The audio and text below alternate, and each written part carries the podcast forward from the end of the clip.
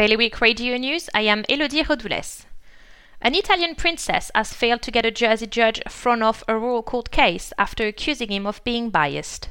Socialite Camilla Crociani was previously found to have directed family wealth worth millions away from her sister. Sark's government are considering enforcing a lower price for Sark electricity to end the standoff with the island's only power supplier. Discussions between the two parties about a potential buyout have failed as they could not agree on a valuation.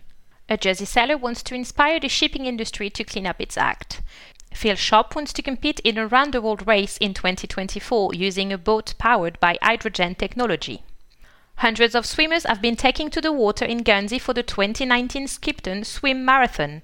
The event is raising funds for a charity which supports those who suffer with heart conditions. For more on all those stories, visit bailiwickexpress.com.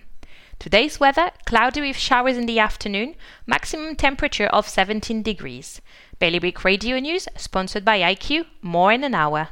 IQ, the Channel Islands' only official Apple premium reseller. See their full range of Mac notebooks and desktops. IQ, your local Apple expert.